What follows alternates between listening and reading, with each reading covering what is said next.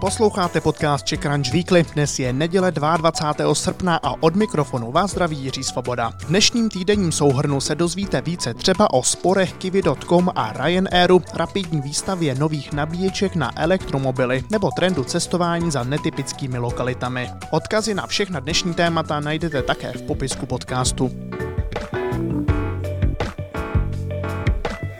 Na úvod drobné upozornění podcast Czech Crunch Weekly nově najdete na samostatném kanálu. Přihlašte se k jeho odběru pomocí odkazu v popisku podcastu.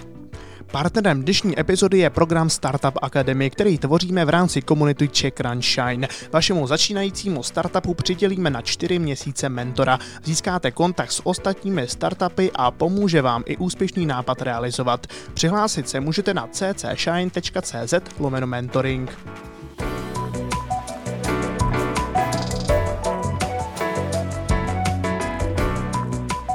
Následují hlavní novinky uplynulého týdne. Aerolinka Ryanair nepustí do letadla cestující s letenkami koupenými přes český vyhledávač Kiwi.com.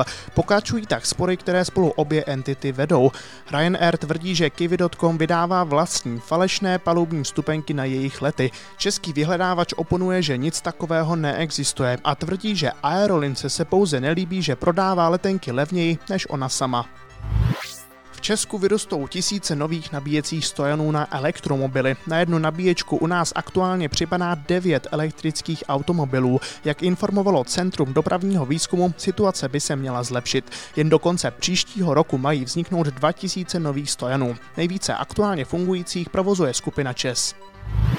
Alza Boxy se otevírají pro všechny e-shopy. Největší český hráč ve světě e-commerce se ve spolupráci s logistickou platformou Balíkobot dohodl, že v tisícovku samooslužných výdejních lokalit teď budou moci využívat i další e-shopy, a to prostřednictvím platformy Lockers AI.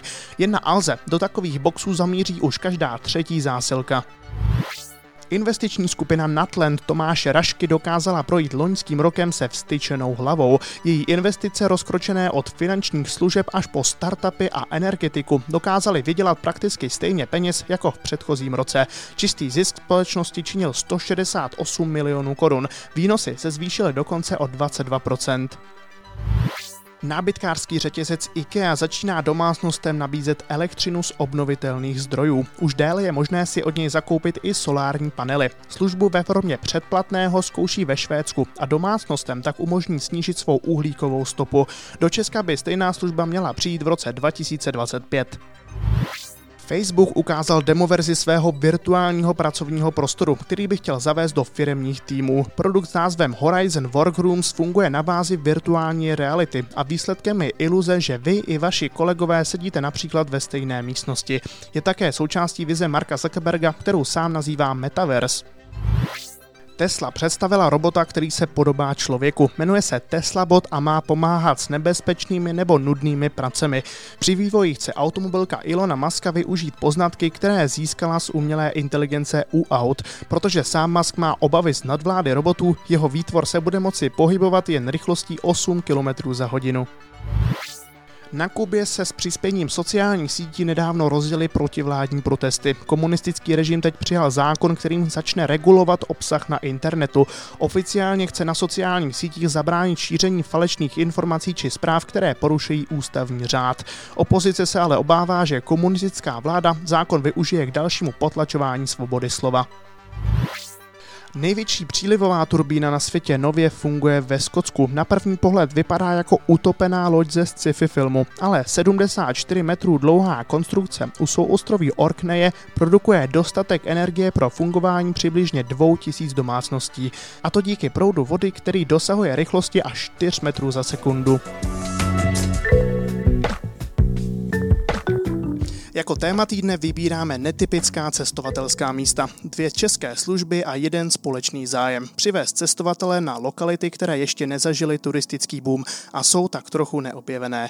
Projekt Amazing Places združuje kouzelná místa na ubytování, aplikace Place Hunter dělá totéž s netypickými turistickými cíly. Teď se obě entity spojují. Přesněji řečeno, zakladatel Amazing Places Petr Kotík koupil v Place Hunteru 10% podíl za jednotky milionů korun. O celém trendu si teď budeme povídat povídat právě se spoluzakladatelem Place Hunteru Jaroslavem Janoušem. Pěkný den, Jardo. Já vás zdravím, dobrý den.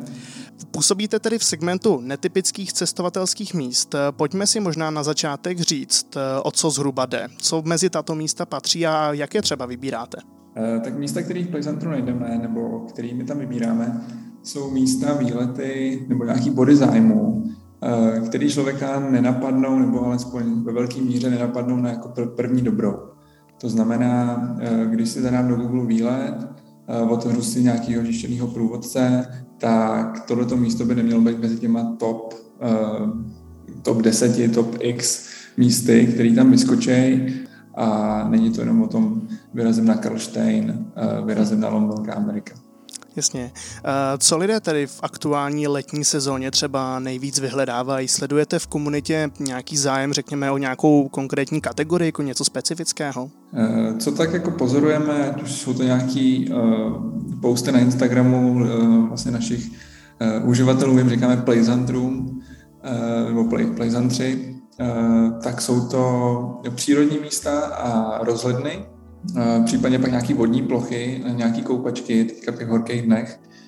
Nicméně z těch kategorií, co tam máme, jako je architektura, jako jsou památky nebo kategorie dron, tak vlastně vede příroda a rozhledny. Vyhledávání těch méně exponovaných míst je pochopitelně trendem. Dokážete ho nějak vyčíslit? Zvyšuje se nějakým způsobem třeba, co se týče v počtu nárůstu uživatelů vaší aplikace? My jsme začali v dubnu 2021 a od té doby jsme se dostali na nějakých 44 tisíc um, uživatelů uh, s tím, že teďka jsme na nějakých 5 tisících uh, nových uživatelích za, za měsíc s tím, že jsme od dubna zvojnásobili konverzní poměr, eh, protože aplikace je eh, placená, respektive eh, má dvě varianty. Obecně, co my snažíme se dělat, nebo máme plány, abychom tu uživatelskou základnu rozšířili, tak v tuhle tu chvíli připravujeme nové funkcionality a, a obsah, a to nejen vysloveně obsah, který tam je teďka, ale um, vlastně posluchači se můžou těšit na nový, uh, nový vlastně druhy obsahu, uh, právě i třeba ve spojení s Amazing Places, ale naše ambice jsou takové, aby se aplikace stala vlastně jedno místo nebo jedna, jedna, jedna záležitost, kterou člověk potřebuje k naplnění nějakého svého víkendového programu nebo nějaký svý dovči, už jste to trošku nakousl, spojení s Amazing Places. Na první pohled je to logické. Máme hezká místa na ubytování, hezká místa na navštívení, ale proč vám to spojení vlastně dávalo smysl? Finance, hádám, asi nebudou to hlavní. Tak v čem to je? Eh, je to, jak říkáte, finance nejsou to hlavní. Projekt PlayCenter a projekt Amazing Places jsou si hodně podobný eh, mají podobnou cílovou skupinu, jak už jsem zmiňoval, zážitkáři, kteří mají rádi pěkné věci, eh, eh, mají rádi kvalitu a na kvalitě my, eh, my i Amazing Places si zakládáme.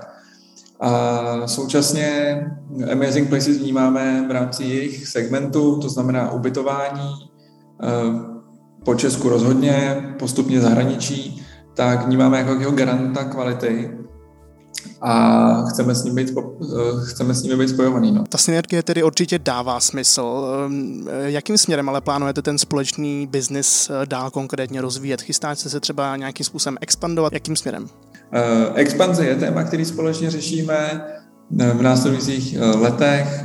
Amazing Places v tuhle tu chvíli už působí částečně v Rakousku, v Slovensku a nevím, jestli můžu říct ještě nějaký další země, takže to u tohle toho necháme. Každopádně uh, Amazing Places expanduje, my tyhle ty ambice máme taky. Uh, na jaře příštího roku nebo na příští sezonu plánujeme vlastně otevřít uh, zahraniční destinace, v tuhle chvíli pro český turisty nebo uživatele.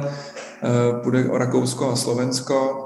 To jsou takový hlavní dva pilíře, dva pilíře naší spolupráce. A třetí, třetí důležitá věc určitě jsou lidi, jo, kdy Amazing Places má opravdu jako amazing team. Jsou to opravdu jako schopní lidi a myslím si, že spolu můžeme dokázat eh, pěkný, pěkný věci. Skvěle, tak eh, o trendu netypických cestovatelských míst jsme si povídali s Jaroslavem Janoušem z aplikace Place Hunter. Díky moc a ať se daří. Ještě jednou díky za pozvání a mějte se krásně. Díky. Naschle. Máme pro vás také tipy na obsah, který stojí za to číst. Petr Brejčák napsal o české aplikaci MySasy. Ta pomáhá olympionikům k lepším výkonům. Její tvůrci teď chtějí také prodlužovat naše životy. Přeštěte si také příběh miliardové investiční skupiny Leverage. Její zakladatelé v 18 zastavili dům rodičům a zachránili i Aukro. A přidám také tip na obsah mimo Czech Crunch. Newsletter pod čarou od seznam zpráv schrnuje každou sobotu témata, která v každodenním schonu trochu zapadávají. Matouš Hrdina v něm píše třeba o osamělosti, pozitivech pandemie nebo i o folkloru. A nakonec ještě výhled do dalšího týdne. Pokračuje i výsledková burzovní sezóna. Své finanční výsledky za poslední tři měsíce představí ve středu 25. srpna americká společnost Salesforce. Ta patří k předním hráčům ve světě CRM systémů. V pondělí 23. srpna si můžete zajít do Pražského skautského institutu na sérii mini přednášek Science to Go. Řeč bude o vesmíru nebo umělé inteligenci. A vrací se také další roční startupové akce Pitchboat. Na lodi tajemství se ve středu 25 20. srpna představí řada startupů a bude řeč o firemní kultuře nebo ženách podnikatelkách. To byl podcast Czech Crunch Weekly. Ještě zopakuji, že se nově přesouvá do samostatného kanálu ve vaší podcastové aplikaci. Tak nezapomeňte přihlásit odběr. Pěkný den a úspěšný začátek nového týdne přeji Jiří Svoboda.